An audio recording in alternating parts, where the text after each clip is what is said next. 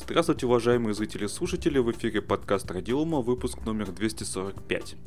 Сегодня у нас 1 марта 2018 года. С вами, как обычно, как всегда, я Андрей Зарубин, Роман Малицын. Привет-привет. И Катя. Всем привет! Слушайте нас, смотрите и пишите нам в телеграм-канале. В телеграм-чатике. Телеграм-чатике, да. да а, как обычно, как всегда, мы начинаем с легких тем, но первая тема, наверное, даже не знаю, легкая, нелегкая. В общем, то, что, наверное, прогремело даже. У некоторых... Ну, чуть-чуть, сильно... чуть-чуть пошумело. Да. Пошумело, я бы сказал. У некоторых, по-моему, бомбануло. А, называется так. Операционная система Astra Linux теперь перенесена на нативно на процессоре Elbrus. Ну, Роман, расскажи, чего, куда, зачем? Чё, куда, зачем? А, значит, до сегодняшнего времени было не так много операционных систем. Из операционных систем а, общего, так скажем, назначения а, публично, там, да, в сети интернет, а, на данном процессоре, процессоре единолично, так скажем, развлекался Alt, Alt Linux, значит, э, было очень много публикаций о том, что вот Alt Linux портировали, Alt Linux э, заработал. Вот они три года а, портировали, в общем, как бы, наконец-то спортировали. На процессор Elbrus интерес в этом заключается в том, что сам производитель процессоров Elbrus, компания MCST, она не сильно большое внимание, на наш взгляд, на мой взгляд, уделяет своей операционной системе, которая носит одноименное название Elbrus. Ну и поэтому всем хотелось увидеть какую-то вот альтернативную операционную систему. Вот ей был в течение там почти там, двух-трех лет там это Alt. И разработчики э, Росбиттеха получили э, оборудование себе в декабре. И, как ни странно, в феврале уже выдали рабочую сборку. То есть на это понадобилось 3 месяца. Конечно, представители Alt Linux сразу сказали, что это получилось у нас только благодаря их, их трудам и их заслугам. Ну, да бог с ним, как бы, ладно. Ну, сам факт остается фактом. Теперь у нас плюс, плюс еще одна операционная система, которая работает на полностью отечественном процессоре Elbrus.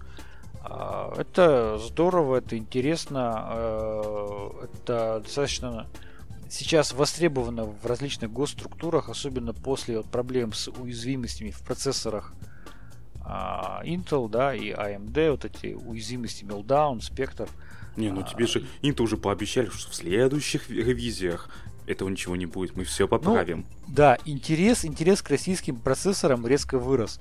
И когда э, этот интерес вырос, да, уже, э, так скажем, госзаказчики стали интересоваться не просто возможностью приобрести этот процессор, чтобы он стоял и украшал комнату, а возможностью что-то там на нем запустить. А еще по-хорошему, да, чтобы это было прямо сертифицировано и а, соответствовало там требованиям регуляторов. Поэтому а, эта новость вызвала достаточно большой ажиотаж в достаточно узкой среде специалистов, которые понимают, что а, в очень скором времени Astra, скорее всего, будет и сертифицирована на Эльбрусе. Это реальный шаг к поставкам. Поэтому я думаю, что это ну, прикольно. Журналисты к нам обращались, спрашивали ну, такие вопросы, на наш взгляд, забавные. Например, один из вопросов был следующий. А, скажите, пожалуйста, какое соотношение объема строк кода на ассемблере в Астре и в операционной системе Эльбрус? То есть, Чего? А, да, вот такой вопрос нам был задан одним из журналистов. Это Но он я понимаю, показать себя шибко сильно умным? Он сказал, что у нас аудитория очень технически грамотная, поэтому как бы нам необходимо знать. Я думаю, что смысл-то его вопроса в том, э, сколько было платформы зависимого кода в Астре да, и сравнить этот э, объем платформы зависимого кода там, да, в командах там или x86, сколько понадобилось там переносить на, допустим, на Эльбрус. Но на самом деле строк кода на ассемблере много, но никто их не считал. И никого в голову, в голову не приходит у программистов, разработчиков сидеть, сколько я сегодня строк кода портировал. Работают и работают люди. Будут продолжать работать. Вот, поэтому новость хорошая, новость приятная. То есть программисты в Росбиттехе получают зарплату не за строки кода, а? Не за количество строк кода. За результат работы. Есть вот. компании, где мне, да, мне, платят деле, именно за строчки кода, за количество обработанных писем, знаю такие компании. Так это же это все началось, знаете, когда с Британии и Индии. То есть э, британцы платили индусским программистом за количество строк кода. Вот с тех пор и появился индусский так называемый код, когда его пытались раздуть до максимальных пределов. Да, то есть принципиально не оптимизированный там Конечно, и так далее. зачем? Денег, денег а, же будет меньше. Да, у нас, например, вот наш вот этот модуль защиты, он наоборот к нему требования, требования, чтобы он был максимально компактным. И чтобы там был минимум строк кода, но при этом максимальная функциональность. Ну, это, как бы, да, это а, задача, чем у тебя компактнее программа, да, тем ты можешь более четко отследить там возможности какие-то там ошибок там или проблем архитектурных в том числе. Так что, ну вот, поздравляем, я поздравляю Русбитех от своего лица, сам себя тоже поздравляю. Мы рады. Мы вас тоже поздравляем. Слушай, ты, ты подожди, подожди, подожди, подожди. Ты мне скажи, вот есть ли тесты вот производительности, вот то, что у вас была бытовичная трансляция и теперь ротативная? Слушай, там разница процентов 5. Она на глаз не видна. А, тогда в чем смысл? А смысл э, на самом деле в том, что следующее поколение этих процессоров, которые обещают быть там в этом году и в следующем, они реально там должны быть чуть ли не на несравнимый там а, а, Core i7 там, да, и, и выше. О. То есть идея это как раз в том, что когда появятся вот эти новые процессоры, более производительные, чтобы под них уже была какая-то программная платформа, которую можно применять. Идея это в этом. Вот на текущих там вот мы смотрел, я смотрел сборку на 4S, да, один из первых, по-моему. Ну там не сильно радует скорость. Э, как бы ну, не очень все весело. Поэтому, конечно, вот интереснее посмотреть на современно текущем процессоре, это 8S, я вот на 8C или 8S еще не видел. И, соответственно, на следующих поколениях. А, да, я, кстати, всем интересующимся, интересующимся рекомендую найти эту новость на OpenNet и там почитать комментарии. Это, это траги, трагикомедия. Ее нужно читать вслух с выражением в лицах. это, это эпично. Там очень да, много там комментариев. Половина комментариев написали представители компании Alt, Alt, Alt ну, Базальта. Там очень смешно, там, да. и, и, слезы текут, и смешно, и, и все сразу. Вот, кстати, Alp Linux и упоминают у нас тоже в комментариях, что у них самая компактная библиотека ну, компилятора C. Так да, у нас просто э, в этом, как его, скажем, э, представители компании Базальта уверяли всех до, до, сам, до, до вчерашнего дня, что а, Астры никогда не будет на Эльбрусе. Поэтому, да, поэтому очень много было комментариев от именно от их компаний на OpenNet. Это, это забавно. Это интересно. Что, прямо вообще так и говоришь, что именно никогда? Ну, ну что никогда там говорит, что она Астра несовместима с Эльбрусом, там, да, то есть, как бы, что не работает и не будет. А, я скидывал большое количество фотографий а, в наш чатик Радиома Паблик в Телеграм. А, мы сфотографировали все наши вот такие необычные процессорные платформы, а именно компьютеры, запущенные Astra с терминалом, с выводом э, команд там, процессора для Эльбруса, для Байкала и для, а, ну скажи, а, Камдив. Вот эти три э, процессорные платформы, компьютеры мы живые, вживую сфоткали. Вот эти три альбома я выложил в чате Радиома Паблика. Это было, наверное, вчера или позавчера. А, в чате задают вопрос, а, GTA 5 пойдет? Слушай, вот э, в целом я думаю, что потенциально пойти может, потому что же сами разработчики MCST, да, разработчики Эльбрус, они запускали там какую-то версию GTA на Эльбрусе. Mm-hmm. Вот. Ну, я так понимаю, что они все-таки запускали в режиме трансляции, потому что я не думаю, что они, они не имели возможности реально портировать. Ну, вот. понятное Но дело. Я думаю, что пойдет. Да, я думаю, что пойдет. Подожди, подожди, то есть я правильно понимаю, то есть вот на своей операционной системе, как она называется, Эльбрусос или что, как там? Кстати, как она называется? Родная. Эльбрус. Эльбрус? Эльбрус. Так вот, э, то есть программу какую-то, допустим, Windows программу можно запустить в режиме трансляции, и она будет работать без вайна. Или я не пони- или правильно понимаю?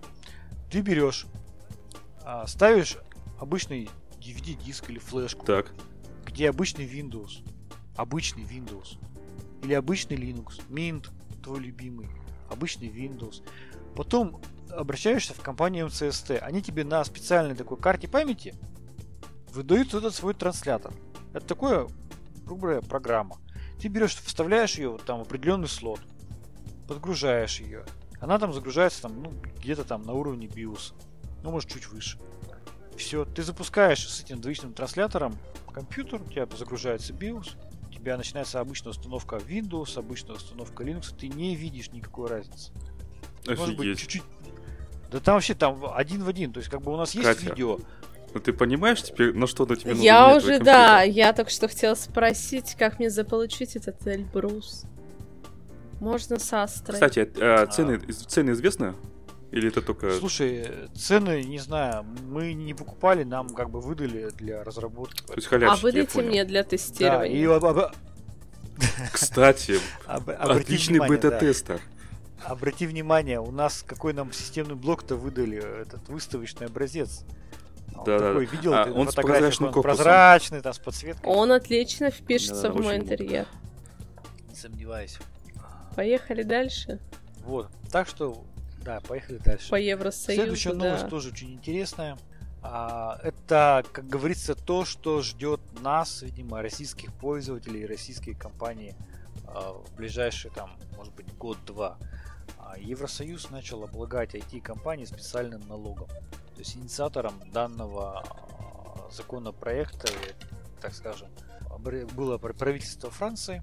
Значит, идея в том, что теперь IT-компании будут платить налог от 1 до 5% а, в зависимости от э, ну, с поступления от рекламы и в зависимости от прибыльности бизнеса. Платить налог нам нужно будет один раз в год. А, и, например, э, налог будет взиматься даже в том случае, если рекламодатели а, и площадкой для размещения выступают иностранные компании. То есть, например, американская компания заказывают рекламу на американском же сайте Facebook.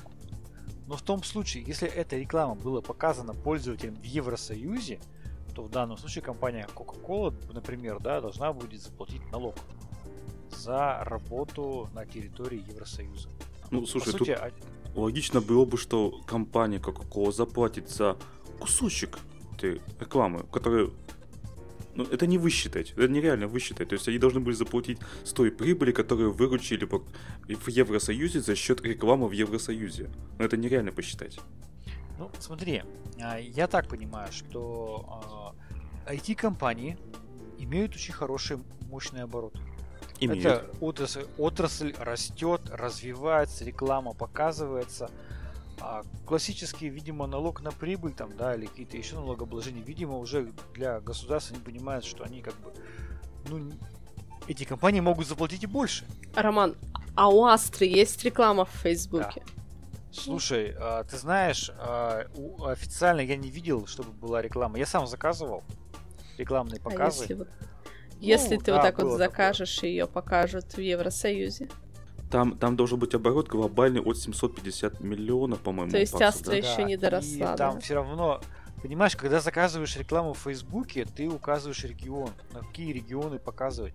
Естественно, там выбираешь там Российская Федерация и все, и как бы там. А, ну да. Ну это да, таргетированно, да, это она везде. На регион. Поэтому, ну, те, теоретически, да. Когда мне будет оборот 750 миллионов долларов, то, наверное, будем платить налог в Евросоюзе. Но я думаю, что раз это началось в Евросоюзе, то очень скоро это и придет в Российскую Федерацию. Вот, собственно. Ну, кстати, наверное, Яндекс заплатить будет, мне кажется. Ну да. Но смотри, пишут, что налог распространится также на те компании, регистрация на сайтах которых является платной, а, либо через эти сайты можно совершить денежную транзакцию. Я так понимаю, что речь идет о порносайтах. Оу. Oh там, ну, наверное, да, я, я, я насколько понимаю, ну, я не могу себе ну, возможно, сайт возможно. с платной регистрацией, я, честно говоря, не сталкивался. Я с порносайтами-то не сталкивался, но вот... Ну, ты таки знаешь, что там платная регистрация. Ему рассказывали. Я мне друг, друг рассказывал. Друг рассказывал. Вот, поэтому я думаю, что очень скоро это будет и у нас, потому что обороты IT-компании, они растут, они растут быстро. А деньги там генерятся тоже очень быстро, потому что там нет ре- какого-то реального производства. Ты сидишь там, показал там рекламу кому-то, а, своим пользователям и получил за это денежки. Ладно, получил, еще и заплатил. Да, кстати, в, да. в США тут написано, что э, снизили значит, э, налоги для таких компаний больших э, э, до значит, 15,5% для наличных средств, ну, понятно, что их будет немного, и 8% для других видов капитала. И обязали их дело ввести. В результате Microsoft должна будет заплатить, или, да, должна будет заплатить 13,8 миллиарда, а Apple 38 миллиардов. Не, слабо да, так, да? Так. Короче 38, говоря... 38 миллиардов просто вот взять и отдать. Очень интересный, да, такой. Инвесторы будут точно не рады. Я, во всяком случае, был бы не рад, нифига. Я по, я по себе знаю, я же, я же ИП, я по себе знаю, насколько тяжело просто вот от сердца отрывать вот эти деньги в налоги. Да. Вообще тяжело. Эти, а, а, а ты понимаешь, а сейчас вот эти крупные компании российские, да, я думаю, что ну там чуть ли не завтра уже наши на ФНС там, да, и Фин скажет, фу, подождите, подождите, посмотрите, как у нас быстро, эффективно растет э, рынок IT-компаний в России. А почему у нас такие маленькие налоги? И начнется у нас веселуха. Ну да. А, вот интересно, мне подпадут ли под эти налоги а, телекоммуникационные Хороший компании. вопрос. И так у Кати глаза так раз, раз так Хороший вопрос, потому что сейчас очень многие телекоммуникации вот да. себя позиционируют как цифровыми компаниями. То есть они пытаются выйти за телеком, да, IT, да, и... А Сбер... Сбербанк-то это теперь IT-компания, да. что? Знали? Да, у них даже робот работает. У них запустили робота да, Анну, да, да. если мне не изменяет память, в техподдержку для корпоративных клиентов. Да, Катя, ты хотела да, об этом то есть, поговорить. Вот вкратце, человек, он, кор... Плавно. он корпоративный клиент, да? То есть он заплатил бабло, так. чтобы им быть, потому что корпоративщики, у них все равно другие тарифы и все остальное, да? И ты приходишь, то есть ты звонишь в техподдержку, спросить, а где там что, а почему это, а с тобой говорит робот, который, во-первых, еще обучается, да, который все-таки, ну, не имеет вот какого-то такого человеколюбия отчасти, да, потому что когда корпоративный клиент начинает истерить, ну, там, обученные операторы, они его начнут успокаивать. Все хорошо, вы для нас, вы очень важны для нас, ожидайте на линии. Ну, как бы робот есть робот. Это первый вопрос. Второй ну, это, это же можно записать и Ну, ей надо, понимаешь, то есть это надо настолько обучить робота, чтобы она понимала и по интонациям. Я думаю, это не сложно. Ну, все равно на это, во-первых, потребуется время, да. И с другой, ну, вот, с другой стороны, вопрос операторов колл-центров, их всех обучают. В среднем обучение операторов колл-центра занимает до месяца. То есть набрали штат операторов, их обучили, и сейчас их плавно будет вытеснять вот этот робот как бы тоже понятно, что мы приходим с точки зрения HR к затратам на сокращение персонала. И мы приходим к тому, что на рынке будет, то есть бум. Со временем мы придем к тому, что на рынке будет очень много людей, которые вот ушли из-за этих роботов. Куда их девать, как быть? Так, а таксисты? Яндекс же показал, как вводит тебе... Катя, ты видела, смотрела Нет. это видео? Яндексовое? Нет, какое? Нет? Я, я все пропустила. Короче, смотри, там Вокруг офиса угу. Яндекса рассекает, ну, там машина а, с этим автопилотом. Мужик сидит за рулем, ну, понятно, по правилам угу. должен.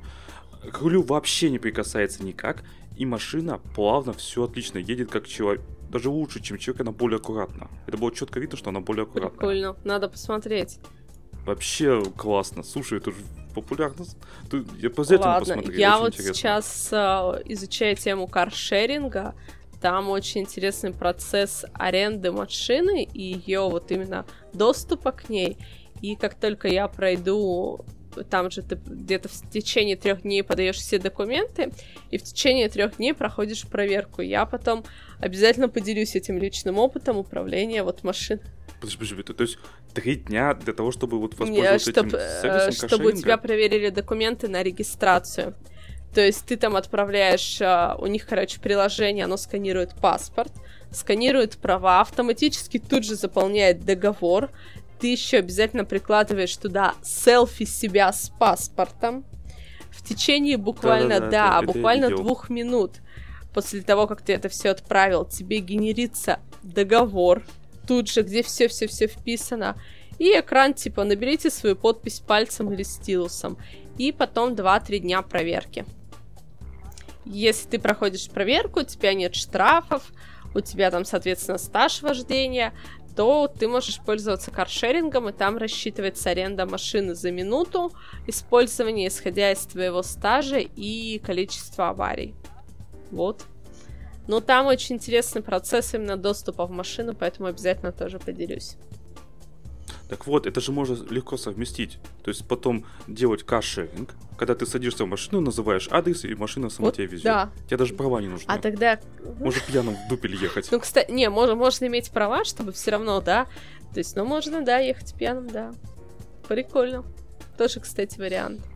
Это нас, это нас будущее, кстати, оно, я уверен, что очень скоро наступит. Да, роботы будут нас обслуживать в банках, и не только в банках. Да. Ладно, по- Так что готовьтесь получать новые профессии. дворники, да, там. А, кстати, я, я буквально сегодня вычитал, что а, значит, проводился тест а, на... О, Роман, тебе будет интересно. Значит, э, взяли юристов и взяли программы, э, научены э, проверять, что там проверять в договорах. Ну, то есть правильность, видимо, заполнения, еще что-то в этом духе. Я не знаю, как тебе это виднее. А, так вот, э, выяснилось, что они роботы примерно на том же самом уровне, что и профессиональные юристы. Только у юриста сколько уходит времени на- проверку э, обычного стандартного такого договора? А, много времени. Вот, ну, у, больше, чем роботу. вот, у программы уходит 2 Ну минуты. Смотри, а, эта схема работает только в одном случае. Когда ты работаешь с типовым договором. Типовым, да. Например, это, например, договор банковского счета. Да, у банка тысячи таких договоров. Эти все договоры типовые, они не подразумевают какого-либо отклонения от формы договора. И там должно быть только в определенным образом, определенным там определенные Ну, данные. таких записаны. договоров большинство же. Так? А, ты знаешь, в зависимости от вида бизнеса. А, Есть компании, где наоборот э, десятки самых разных договоров, а особенно там, где договоры там поставки, кто что-то продает, перепродает. Очень много бывает индивидуальных договоров. Поэтому, например, для того же Сбербанка а- а- автоматическая, автоматический анализ договоров, кредитного договора, там, да, банковского счета, это правильная и нужная вещь, да, учитывая объемы. Зачем держать там 10 тысяч юристов, да, для проверки стандартных типовых договоров? Ну, то есть, э, я так подозреваю, что низко, э, низкоквалифицированных юристов скоро выгонят на мороз. Да. А когда касается речь э, другого вида бизнеса, где э, много разных договоров, там, да, например, договор, вот, например, я вот мы работали в строительной компании, застройщик строит дома. Ты представляешь, сколько самых разных договоров приходится заключать застройщику? Ну, наверное, А, сотни. Разные компании, причем с разными компаниями. У каждой из которых свое завихрение в голове. Там нет никакой стандартизации вообще. У тебя каждый отдельный договор это как отдельное произведение искусства, или, ну или наоборот в кавычках искусства. И там вообще невозможно какой-то стандартизированный подход. Надо тебе сегодня, смотришь там песок заказать, несколько КАМАЗов песка. На рынке ты смотришь, какая компания сегодня готова тебе этот песок подешевле продать. Приезжает эта компания, у них там договор там на пол листа, а у кого-то там на 10 листов. То есть в данном случае это, конечно, схема не работает. Ну, Поэтому не- для Роман, ну, Сбера не, не и все сразу. больших это да. Давай ты сейчас А, ну. оценим это пока стандартный да, договор, там какие-то, где там имя, фамилия там и какие-то небольшие данные. А через Ну, 10 они лет же что будет? обучаемы, все эти искусственные интеллекты, они обладают, да, свойством Конечно, о чем обучения, так о что чем и речь? Вполне может быть. Ну, либо компании, у которых много нестандартных договоров, чтобы экономить, опять-таки, на персонале, на его содержании, на площади, на которой он содержится, будут стараться как-то унифицировать и переходить к стандартным договорам. Возможен и такой вариант. Да, так что вот такое у нас Поехали, будущее. да. Давайте дальше. SSL-сертификаты. Кто эту новость? Я не читал эту новость. Но у нас ее в А, чатике А, сегодня ну давай, обсуждали. а, значит, с 1 марта, да, честно говоря, мы взяли ее из чата, потому что достаточно а, а, активное обсуждение, и такая достаточно наболевшая тема. Значит, э, более 20 тысяч пользователей лишатся SSL сертификатов из-за спора DigiCert и Трастика. Значит, э, эксперты в области кибербезопасности обвинили компанию Трастика в логировании копий закрытых ключей SSL сертификатов И из-за этого поставщик сертификатов DigiCert отзовет более 23 тысяч сертификатов, выданных британскому реселлеру Трастика. Согласно письму DigiCert, направленному клиентам, отзыв сертификатов связан с неким инцидентом безопасности, однако вроде как э, компания Трастика и ее генеральный директор уверяют, что никаких инцидентов по кибербезопасности у них не происходило. А, значит, э, история длинная, там у них долгая долгие какие-то спорные моменты. А, пытались у них сначала 50 тысяч сертификатов отозвать 2 февраля. В итоге, видимо, определились на 23 тысячах сертификатах. Вывод какой, да, вот я согласен совершенно с э, нашими пользователями в чате, да, о том, что здорово, да, ты заплатил там вполне, может быть, ну, не маленькую сумму, да, там, для, для кого-то чувствительная сумма, да, приобрел себе SSL-сертификат, а, а тебя его отзывают, и ты ничего здесь сделать. Вот. Ну, ситуация, конечно, очень неприятная. Подожди, а, а что и... делать-то? Вот в одном из выпусков ты высказался ясно, что против бесплатных сертификатов, потому что, ну, тебе не нравится идея, как, как там сказал-то, что ну, бесплатные ну, в Я... Да, не, ну вот тут платный сертификат, понимаешь, тут все по, да. по, по правилам. Кстати, а куда, куда бежать, грубо говоря, что делать? Да я тебе больше скажу. Ладно, вот, ладно, вот эти как бы деньги, да, ну там за SSL сертификат, это, ну, там, не так уж ну, для компании, в принципе, конечно, это немного, это понятно. А да. Для физлица... Но, а смотри, какой прикол. А теперь, а теперь я российскую новость расскажу. Аналогичного же, так скажем, примерно содержания. А, как мы знаем, у нас есть сертификаты в стек. Так, есть. В стек, э, как э, Федеральная служба технического экспортного контроля, выдает сертификаты, сертификаты на продукцию. Сертифицируют они все, межсетевые экраны, там, что угодно. А, Только и, денег значит, да? Ну почему нет? И надо доработать. Не суть. Ну, понятно. То есть деньги, а дораб... сейчас... доработка под требования да. и вуаля. Да. Сейчас, значит, в стек сказал, ребята, вот это все здорово, у вас получили вы сертификат. А, и если вы не будете в нем устранять уязвимости в вашем продукте сертифицированном, то мы этот сертификат отзовем. А все как бы думали, ну, может быть, как бы в стек шутит, может он не будет отзывать, потому что что такое отзыв сертификата в стеку продукта по теме безопасности? Представь себе, ты построил какую-то большую крупную информационную систему, в которой работают тысячи компьютеров. Ты ее а, а, сертиф... А, поставил, закупил, то есть аттестовал, заплатил за аттестацию, то есть за процедуру проверки правильности построения систем. Там очень существенные деньги. И заплатил дорогие деньги за сертифицированные продукты. А потом у тебя участие продуктов сертификат отзывают. Значит, первое. Ты должен остановить работу своей информационной системы, она подлежит выводу из эксплуатации. Ты должен заново приобрести другое решение, другое решение, которое тоже будет сертифицировано, заново за него заплатить, заново аттестовать, и потом только ввести в эксплуатацию.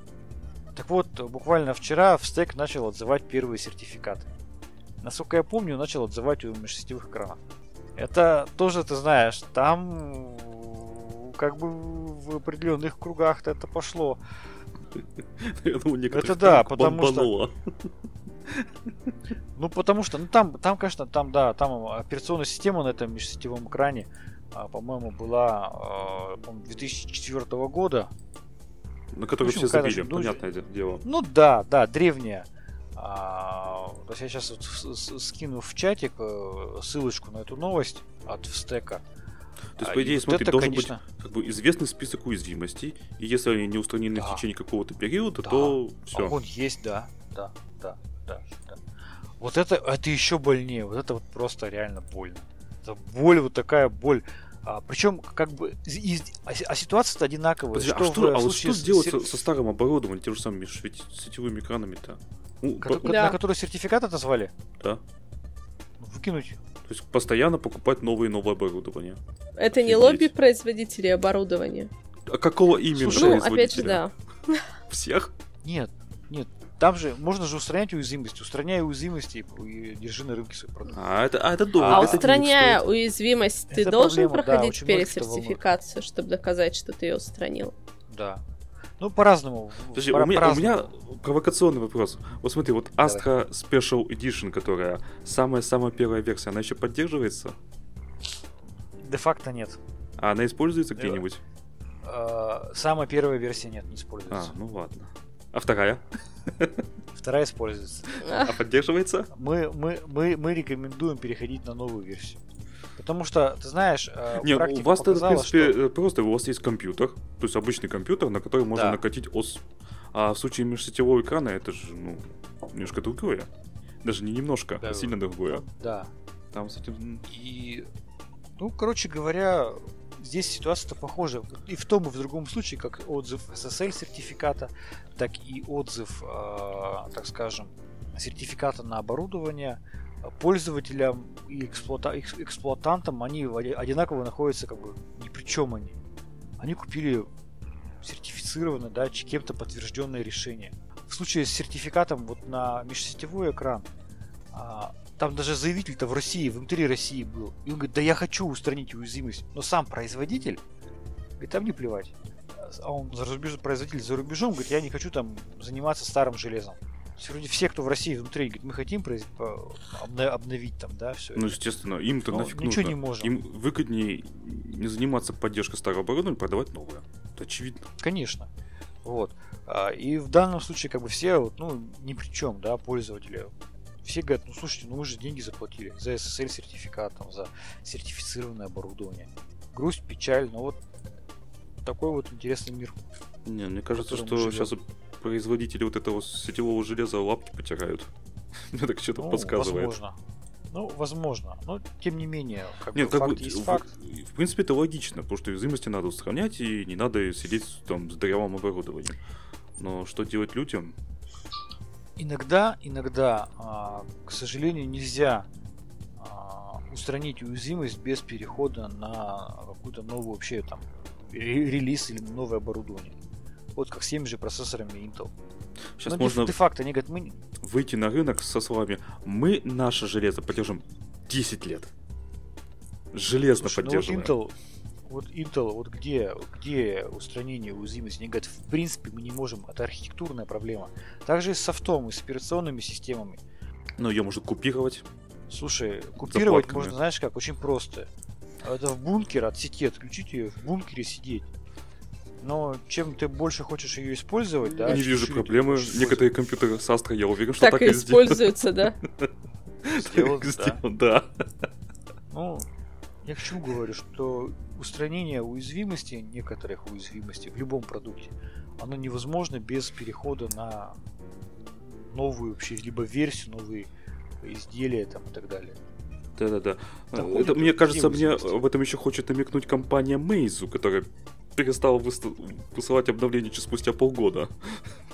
Слушай, ну помнишь же, мы же обсуждали историю, когда компания Google отказалась а- обновлять свою старую версию Chromium, Chroma, и сказала, единственной возможностью это перейти на новую версию, по-моему, с 59 на 60, да, по-моему, это обсуждали в одном из версий подкастов.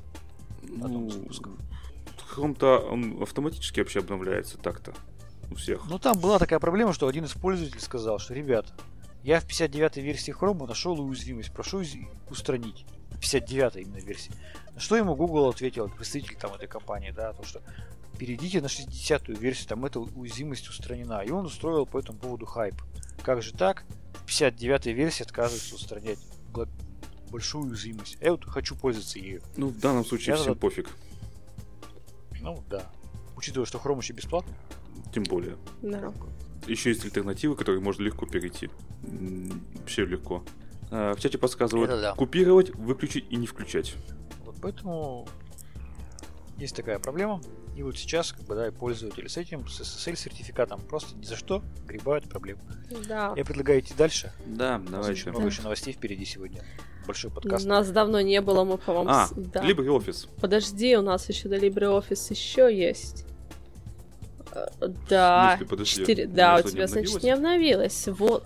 А, у меня... Меня Куйпа разлогинил. Ха-ха. Пока ты залогиниваешься, я расскажу. Vodafone и Nokia при поддержке Илона Маска хотят построить сеть 4G на Луне. Вот для этого они намерены запустить, а, доставить на Луну в 2019 году уже буквально на будущий год телекоммуникационное оборудование на поверхность Луны. Весить это оборудование будет меньше упаковки сахара. А сеть будет передавать в прямом эфире видео и другие данные в Центр управления миссией в Берлине.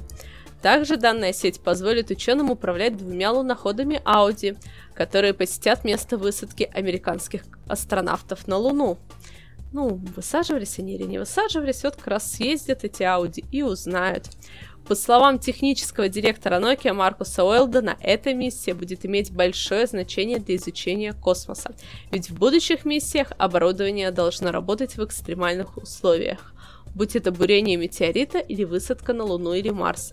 Мы должны учиться передавать данные в космосе. В космосе. А самое интересное, что, понятно, это оборудование будет работать от солнечной энергии.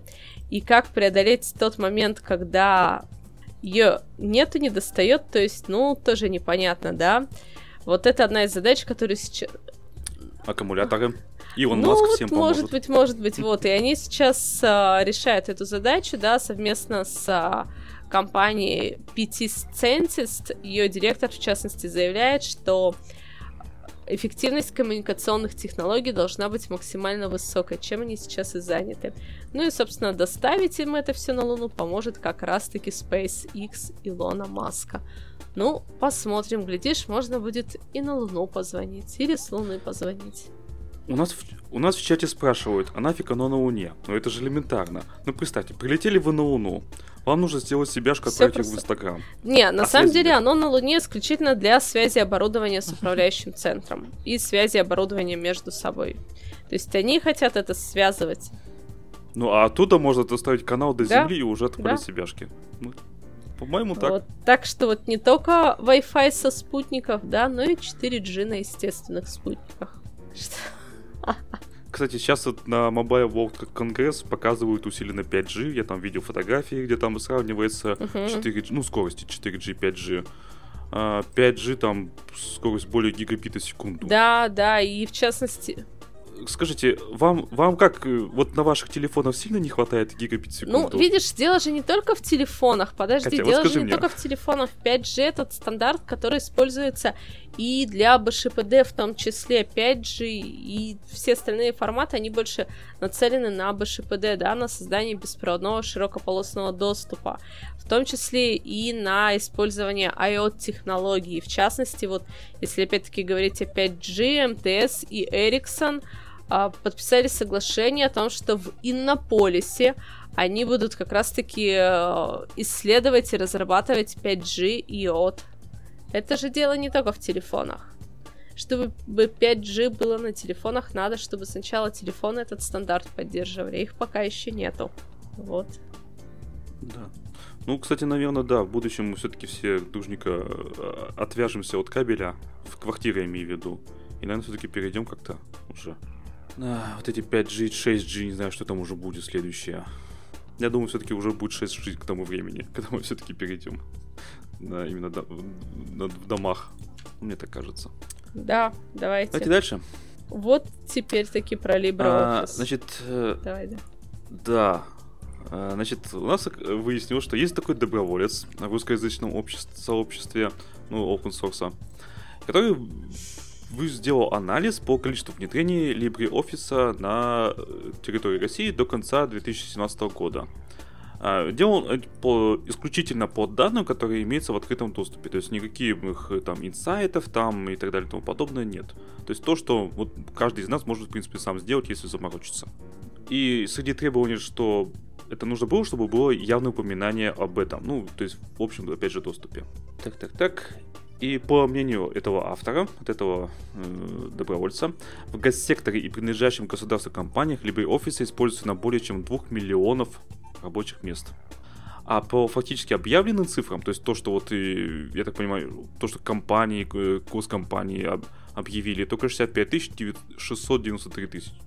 65 тысяч, грубо говоря. То есть как-то очень странное соотношение. То есть 2 миллиона э, фактически используется и объявлено только 65 тысяч. То есть у нас э, с пиаром в России как-то явно не очень хорошо. А, администрация 10, только 10 регионов использует LibreOffice. Это Липецкая, Московская, Ростовская, Ульяновская, Тамбовская, Тюменская, Челябинская, Ханты-Мансийский э, Южных Сахалинск. Вот так вот. А, еще там различные компании, в том числе частных компаниях, например, э, Выпилком использует. Он же Билайн. УАЗ. Да, УАЗ использует, кстати. А еще были среди федеральных органов э, здравоохранения Российской Федерации и Федеральной службы судебных приставов. Ну, у этих товарищей вообще, мы помним, там своя операционная система, так что у них там объяснимо. А, также автор не считает, не считает достоверным, но по косвенным признакам он думает, что э, внедрение уже происходит в Минобороны, МВД, ФСБ, ФСО, ФСИН, ФТС, ну, в общем, понятно. ФСН, МЧС, Роскосмос, Росатом, Ростех, НЦО, ГАЗ и Сбербанк. Сбербанк так, забавно затесался. Ну, на мой взгляд, достаточно интересная новость. Да, достаточно интересная новость. То есть, в принципе, много где происходит. Э, обычно об этом не говорится. Ну, то есть, грубо говоря, госкомпания переходит на LibreOffice, но об этом просто не афишируют, ну, потому что, ну, зачем? Ну, по-моему, логично, мне кажется. То есть, если бы я а... переходил бы. Я бы... общался с, с представителями э, Тюменской области. Так да, которые переходят, пытаются перейти, там уже 2 или 3 года пытаются перейти на LibreOffice, у них сейчас там, как говорится, для, для операционных систем там применяется термин dual boot, да, а то для офисных, я не знаю, как это называется, когда одновременно там установлен там и Microsoft Office, и LibreOffice. Какие плюсы того, что пользователи постоянном режиме используют LibreOffice? Ну, во-первых, экономия а, денег. Как минимум, там и то, и то стоит, понимаешь? То есть, подожди, Они, на одном и том же а, компьютере используется и то, и другое. Слушай, по-моему, по-моему, да, я, я не, не буду врать, но, по-моему, они использовали как бы одновременно и то, и то. А, по-моему, они там даже пытались удалять Microsoft Office, не знаю, насколько у них все это удалось, но... Сволочь установился обратно сам. Ну, не знаю. Э, Ладно, извините. Суть в чем, что пошел большой поток баг-репортов на, так скажем, разработчиков Libre. То есть есть действительно, вот я могу сказать, что вот ребята из Тюменской области, они действительно пишут грамотные баг-репорты. Я видел эти баг-репорты. Это здорово и действительно, э, я думаю, что это поможет улучшить LibreOffice. В принципе, в целом. Даже вот такое, какая, скажем, запросы пользователь, да, и указания на конкретные ошибки. И мы даже вот в диалоге с ними обсуждали, они прямо показывали конкретно, что вот конкретно там а, конкретный баг, который там они выявили, или просто они тоже на него наткнулись, там уже в шестой версии Libre был устранен. Ну, это как бы хорошо, это помогает развитию Libra в том числе. Это здорово. Вот. С другой стороны, что есть действительно объективные проблемы по использованию Libra. Это недостаточный, недостаточный функционал, в, э, несравнимый с Excel. Это проблемы с, э, допустим, с отображением некоторых графических элементов. Ну, не все так здорово, но в целом 80 я думаю, процентов работы можно выполнять на Libre. Я думаю, что это вполне нормальный процесс. Есть просто, понимаешь, очень специфические случаи использования Microsoft Office. Я знаю предприятия, даже банки, которые там вели свою бухгалтерию в Excel. Или часть бухгалтерии в Excel. Понимаешь? И у них там огромные документы, там сложнейшие системы учета, построены на базе excel документов. Понятно, что это не заработает. Но с другой стороны, все вменяемые люди для этого пользуются другими решениями. ERP-системами там и так далее. Но есть определенный набор бизнес-компаний, которые на базе Microsoft Office построили всю свою бизнес-логику. И им нереально, в принципе, перейти на Libra. Вот просто. То есть, а и в принципе, то есть вообще никогда нереально? Или даже постепенно можно хотя бы как-то? Нет, ну постепенно можно, если они скажут, а давайте мы бизнес-логику или а, бухгалтерский учет переведем из Excel в, в 1С. И ты знаешь, выяснится, что проблем-то нет. А, ну бухучет, ну, понятно, можно перевести. Я, кстати, свой личный бухучет э, из, э, перевел в GNU Cache. Знаете такую программу? А, я, да, я, ну, да, я даже пользовался ей одно время. Очень хорошая. А на самом деле а мне эта программа GNU Cache. А я тебе скажу, для чего она мне нужна была, и ты поймешь, почему я ею пользовался. А в свое время я э, занимался аналитикой, то есть мне э, писал заключение экспертное по принудительным банкротством предприятий. Так. Когда речь идет о принудительном банкротстве, не, не принудительном, а как это называется? Подожди, слово это выскочило из головы. Преднамеренное, во, преднамеренное банкротство предприятий. Преднамеренное. Либо фиктивное, либо преднамеренное. Когда идет э, преднамеренное, либо фиктивное банкротство предприятий, как собственники деньги прячут? Они их начинают перебрасывать между счетами различных компаний. Угу. А когда ты просто получаешь просто огромный там пакет документов, это сделать ну сложно. Э, проанализировать. Вот, берешь GNU кэш и забиваешь туда все транзакции. Прям вот. Тут тебе просто передали там либо в электронном виде, либо как-то еще. Тебе нет там базы 1С, там, это берешь в GNU кэш просто там. И ты знаешь, это позволяет в течение там суток а, большинство транзакций выявить и в итоге понять, где на каком счете, счете, где, когда какие деньги были. Вот чисто для аналитики конкретной ситуации, как бы вернуться в прошлое, да, забить это все, и ты наблюдаешь всю картину перед глазами. Катя, GNU Cache это такая маленькая программка под Linux, которая позволяет угу. ввести различные ну счета. Ну что, у меня нет до сих пор что? Linux. Нет, во-первых, у меня нет до сих пор Linux. А у меня нету процессора Эльбрус. Ну ладно. Ну я, я поняла. Ну, в общем, вот. Э, прикольно, здорово. Как бы для учета моих личных финансов мне это не требуется. А, а вот когда тебе нужно действительно э, поработать с разными счетами и перебросом денег между этих различных счетов, вот GNU Cash и вот подобные программы э, собственно, финансовый учет, они просто, мне кажется, незаменимы. А ты личную бухгалтерию не ведешь? Вообще? Она у меня женой ведется. А, у тебя жена есть. Понятно.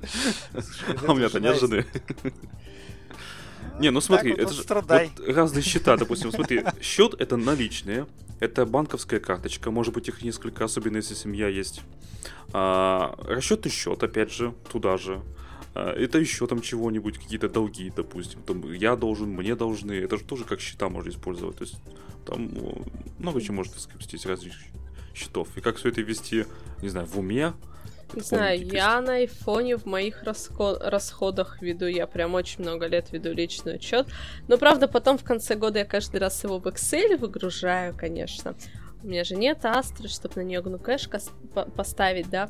Вот, но я вот на айфоне все веду. Я помню, даже у Nokia была модель... Ой, я сейчас даже не вспомню, как, какой это был номер, но там в телефоне, вот в обычном кнопочном, который без интернета еще, можно было тоже вести финансовый учет, создавать статьи расходов и все заносить. Это у Nokia была такая модель. Вот. Ага. А в чате пишут, поставьте уже Кате Linux.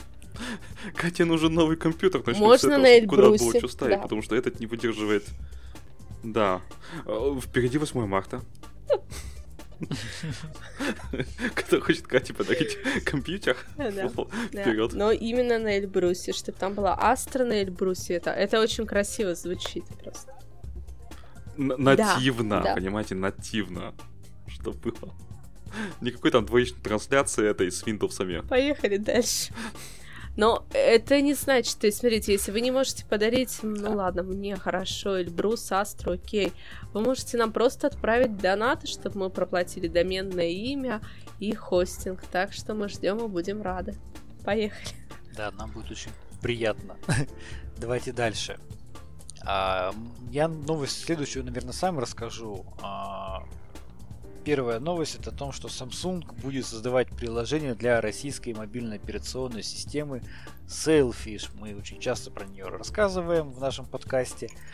А, значит, дочерняя компания а, Samsung, а, компания Harman Connected Service объявляя, объявила о начале сотрудничества с открытой мобильной платформой разработчиком Sailfish в области разработки ПО и инженерных услуг.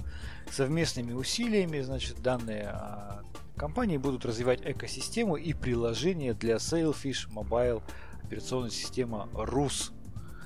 А, значит, э, здорово, прикольно. И сразу вторая новость, которая вышла о том, что таки Ростелеком таки купил 75% разработчиков операционной системы Sailfish открытую мобильную платформу. Слушайте, да, то, что мы обсуждали последние два выпуска. Да, тебе не кажется, что вот в этой новости про Samsung э, прекрасно просто все и сразу?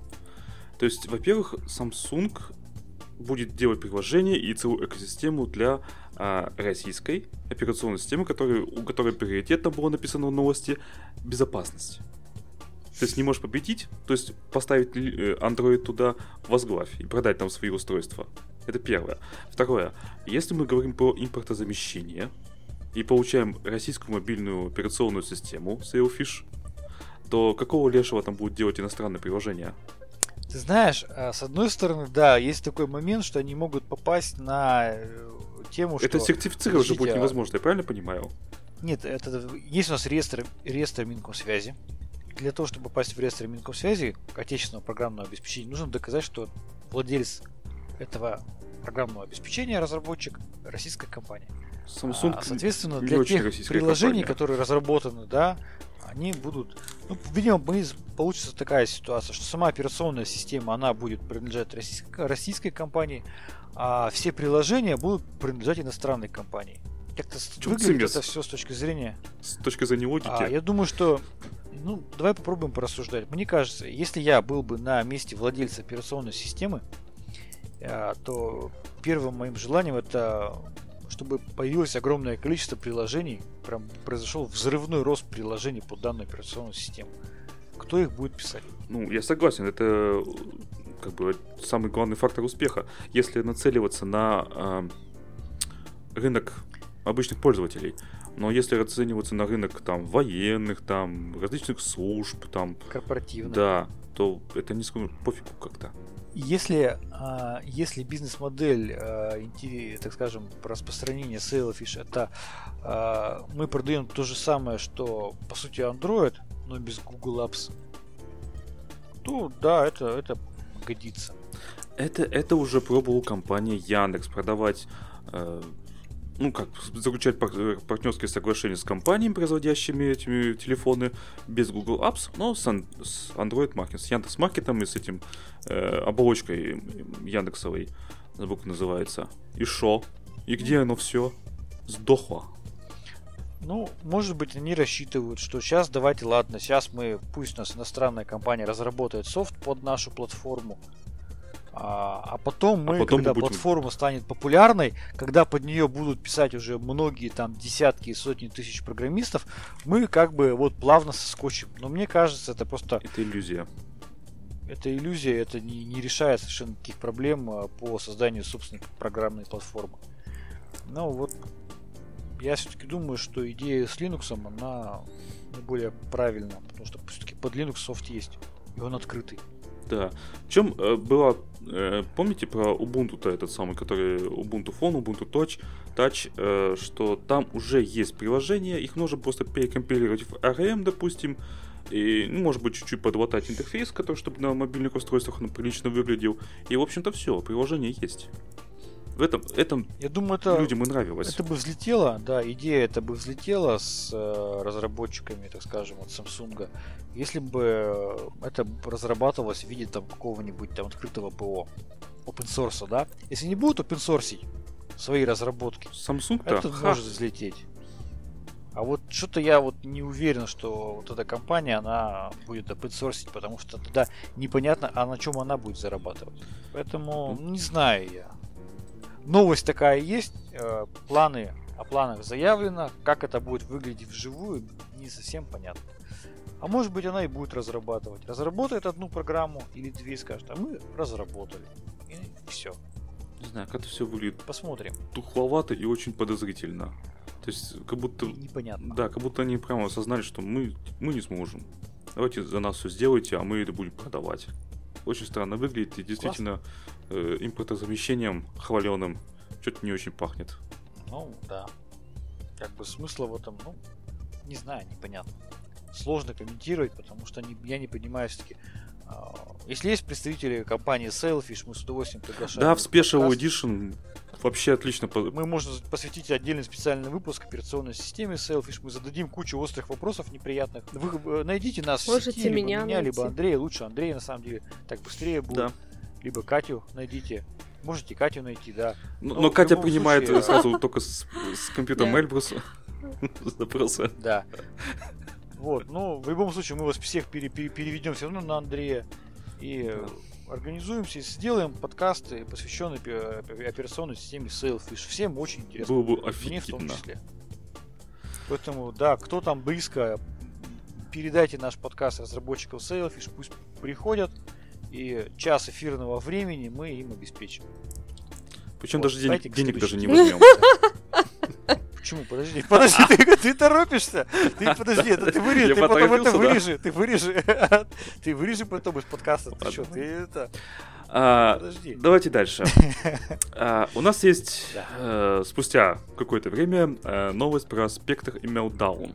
Значит, оказалось, что э, в конце января этого года, то есть в начале января произош... э, мы узнали про эти уязвимости, а в конце января этого года э, Комитет Сената США по энергетике и торговле они э, направили официальные запросы в компаниях Intel, AMD, ARM, Apple, Amazon, Google и Microsoft. А, ну, с целью разобраться, что вообще происходит с этими вот уязвимостями, почему такие накладки и так далее и тому подобное. Я напоминаю, что по поводу накладок, э, что творилось. Значит, были э, патчи, были не- некоторые несовместимы с антивирусами, а, какие-то вызывали отказ в работе некоторых систем, а, провоцировали псот, а, частые перезагрузки, э, снижение производительности. По поводу, кстати, э, перезагрузок, это отказ раб- и отказов работы, это с этим столкнулся лично я. То есть э, мы, я у клиентов буквально было, что в авральном режиме просто вырубали все обновления. На всякий случай. Ну, ну, пришлось, что поделать. Э, плюс еще на это вот на на то, что они направили этот запрос, повлияло то, что вообще про эту уязвимость было известно еще а, в серед- э, летом 2017 года. А, и эти компании, то есть вот эти компании коммерческие, они об этом знали с лета 2017 года, и при этом они не уведомили э, правительство США. Соответственно, правительство США на эту тему возбудилось и поинтересовалось, какого лешего. Так, и, допустим, Intel, э, он официально ответил, и в том числе э, до утечки, э, до утечки информации в СМИ Intel раскрывала данные о Spectre и Meltdown лишь тем компаниям, которые могли помочь Intel улучшить безопасность пользователей означенной технологии. Это из письма Intel. То есть, это означает, что руководство Intel сочло, ну, правительство США, ну, бесполезным в данном решении в данном вопросе. Э, Я думаю, правительство США, видимо, это сильно не понравилось, потому что, ну как же так? Это затрагивает всех, как мы знаем. И, соответственно, и все правительства, потому что мы все на компьютерах все-таки работаем. И, ну, и просто не хотят узнать, что вообще происходит. Я не знаю, на что, собственно, правительство США на это рассчитывает. То есть они какие-то уязви- извинений хотят там, или э, заверений каких-то, или, может быть, денег, в конце концов. Не очень понятно. То есть, наверное, все-таки они хотят узнать, а что будет дальше. По поводу дальше мы уже говорили, точнее, эта компания Intel говорила о том, что следующий, э, начиная, по-моему, с 2020 что ли года, а, процессоры Intel будут без этой уязвимости. Но с другими новыми, да, наверное. Возможно, это мы пока еще не знаем. То есть с 2020 года мы все рванут покупать новые. Кому это важно, побегут покупать новые процессоры. Слушай, а кому это не важно? Ну кому? А, я, я тебе объясню. этот процессор новый. Те- тем, у кого процессор Эльбрус, это им не важно будет. Не все так просто, Андрей, Да, я тебе да. скажу. И тоже уязвимые. что, Короче, поднимайте документацию на процессор Эльбрус и читайте. То есть все, не очень а она хорошо, в да? поставке с процессором идет? Все написано. Нет? Да. Кто-кто? Документация? Нет, я Да, думала, на сайте- подарят, На, на сайте почитаю. выложена. Книжка. А, кстати, про селфиш и открытые мобильные системы, которые, ну вот с ними, открытая мобильная платформа, да, которая к ним присоединилась. Вы знаете, где она базируется? Она базируется их офис в Иннополисе, кстати. Я уже так это посмотрела. Так, давайте все-таки... Иннополис это просто, да, Да. такое место, где Да. очень многие разработчики базируются. Давайте все-таки вернемся к новости. Значит, новость все-таки называется, что Microsoft, Intel и другие компании объяснили властям, почему возникли проблемы. Из этой новости нифига не понятно, чего они объяснили. Тут какие-то оправдашки. То есть мы не раскрывали данные, потому что вот вы не можете нам помочь. Или еще... э, так, так, так. Долго скрывали э, эти э, информацию об уязвимостях, потому что по их данным, по данным Intel, а, риск для промышленных систем управления весьма низок. Нормальный ответ, да? Как вам такой ответ? И что еще сообщает, что наложенная на информацию эмбарго соответствовала всем принятым в индустрии стандартным процедурам. Якобы это должно было защитить общественность от эксплуатации еще до за закрытия дырок. Полгода они закрывали эти дырки, не, не закрыли, и потом в течение там буквально считанных недель в авральном режиме пытались все это закрыть, отзывали собственные патчи. Это было и у Intel, когда они призывали не выполнять обновления. Microsoft отзывала свои обновления. У Canonical возникли проблемы, помните, да, окирпичивания? Да. То есть проблемы были очень у многих. Во все в авральном режиме ломанулись все это дело. Ужас, короче, что творилось. А, Причем обычные пользователи, я думаю, вообще никак всем, ну, по большому счету, пофигу как-то. Ну, подумаешь, ну, уязвимость очередная, ну и что такого? Ну, по большому счету. Кого это должно волновать? Ну, компании какие-то очень большие, может быть, там, на которых будет производиться а, целенаправленная атака. Правительство, на которых, опять же, целенаправленная атака. А массовая, ну, вроде как уже есть какие-то там эм, инструменты для именно массовой но я что-то об этом пока не слышал. Нет, есть, есть, есть уже, да, да, инструмент для массовой эксплуатации. Ну и, и что они тырят? Мелдаун. Слушай, наверное, что-то тырят. Ну, наверное, какие-то пароли говоря... в браузере. Ну так, логика подсказывает. Да, и, наверное, устанавливают какие-нибудь майнеры. А, ну, ну, без майнеров у нас вообще никуда теперь. Это вообще... Я уже боюсь по сайтам ходить. У меня буквально недавно э, через диспетчер, диспетчер задач Chrome, который встроен в Chrome, я вырубал какую-то, какую-то там непонятную фигню, которая забивала мне процессор на 100%. Я подозреваю, что на мне майнили. Ну что, Запросто. что такое-то? А ну, эти, блин, криптовалюты меня уже бесят. И ладно бы они где-то просто, ну, были бы они и были. Ладно, черт с ним, пусть там народ забавляется как хочет. Ну, страдают же люди. Поехали дальше. Продолжим, да, тему уязвимостей. Да, поэтому перейдем к следующей теме. А, вчера была интересная ситуация. Компания, а, телеграм-канал Маш опубликовал анонимный слив якобы про утечку исходников от лаборатории Касперского. Утверждалось, что сотрудник э, компании на протяжении длительного времени скачивал исходный код антивируса и в ноябре 2017 года выложил это на GitHub и в 2018 году это заметила компания Касперский. Лаборатория Касперского обратилась э, в МВД, добилась удаления исходников, там, ну, короче, шумиха. Страшно, ужасно, всех внимание привлекли. Все в шоке. Все в шоке. А, значит, э, сразу появились какие-то гитхабы там, да, э, где можно все-таки, где якобы сохранились эти исходники. Сразу же было выявлено, что запускать не там надо. софт да. оттуда как бы было не совсем правильно, потому что там да, там были специальные закладки, которые уничтожали данные пользователей. То есть, ну, короче, целая движуха. Движуха. И вот в итоге Сначала вроде как лаборатория Касперского не признавала это, и вот новость в итоге о том, что таки лаборатория Касперского таки признала утечку исходников и таки сдала полиции, сообщила а, имя бывшего сотрудника, который, значит, а, выложил данные исходные коды.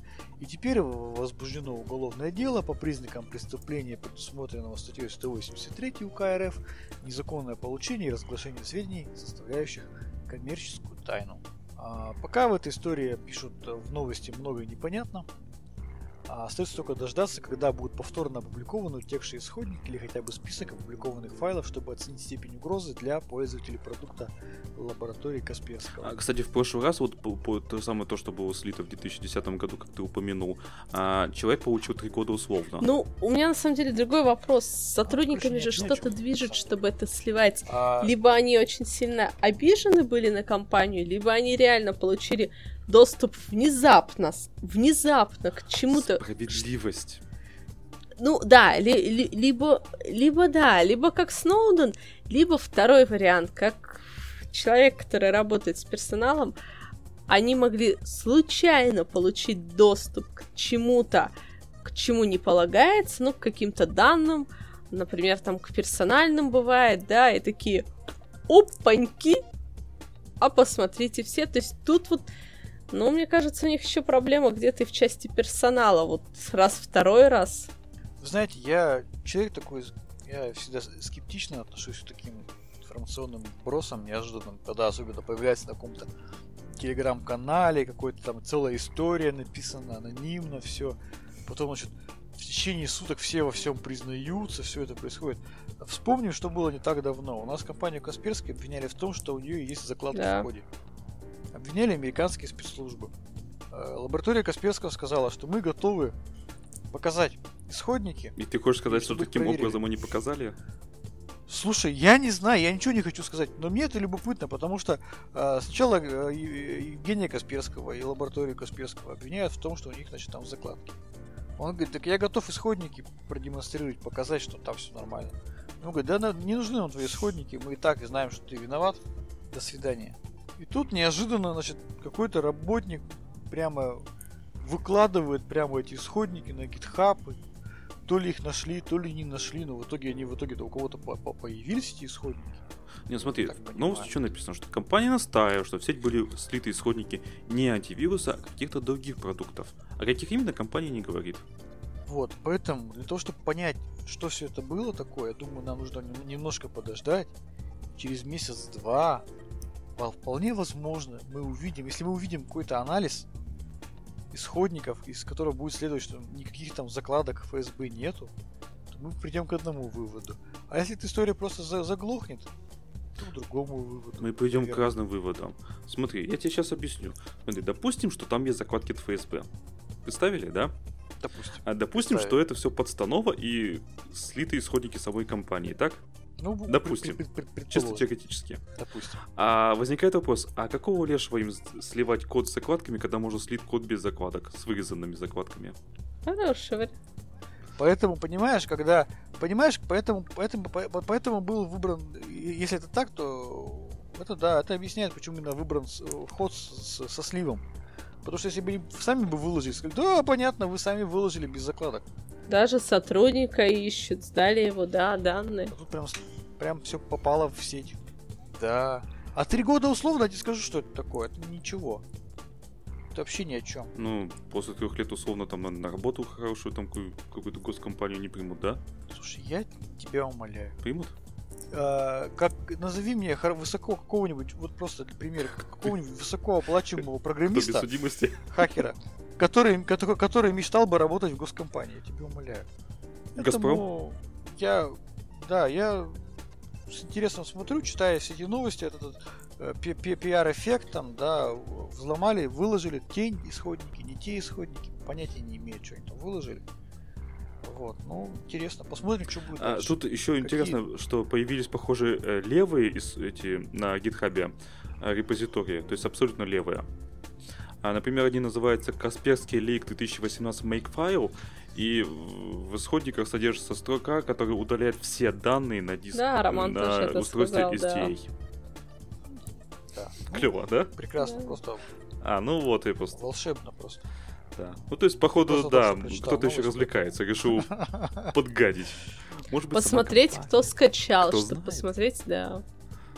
В общем, ну, это, это, это целый, это, короче, целый детектив. Кто любит э, детективы, кто любит... Э, Теорию заговоров. называется? Теорию заговоров, да то, как говорится, welcome, welcome, welcome. Это как раз тот случай, Катя, а ты веришь, что нами управляют рептилоиды с Понята Ниберу? Да, и они нам скоро будут звонить по сотовой связи, когда на Луне 4G будет. Вот. Точно. Вот для чего это создается. А мы-то гадали.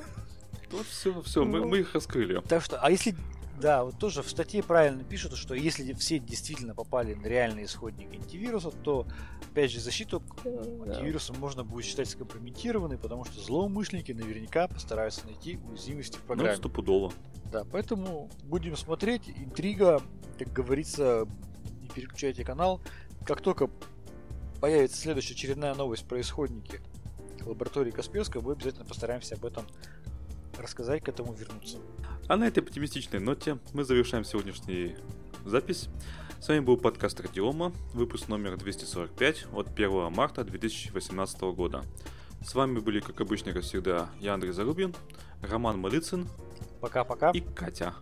Всем пока.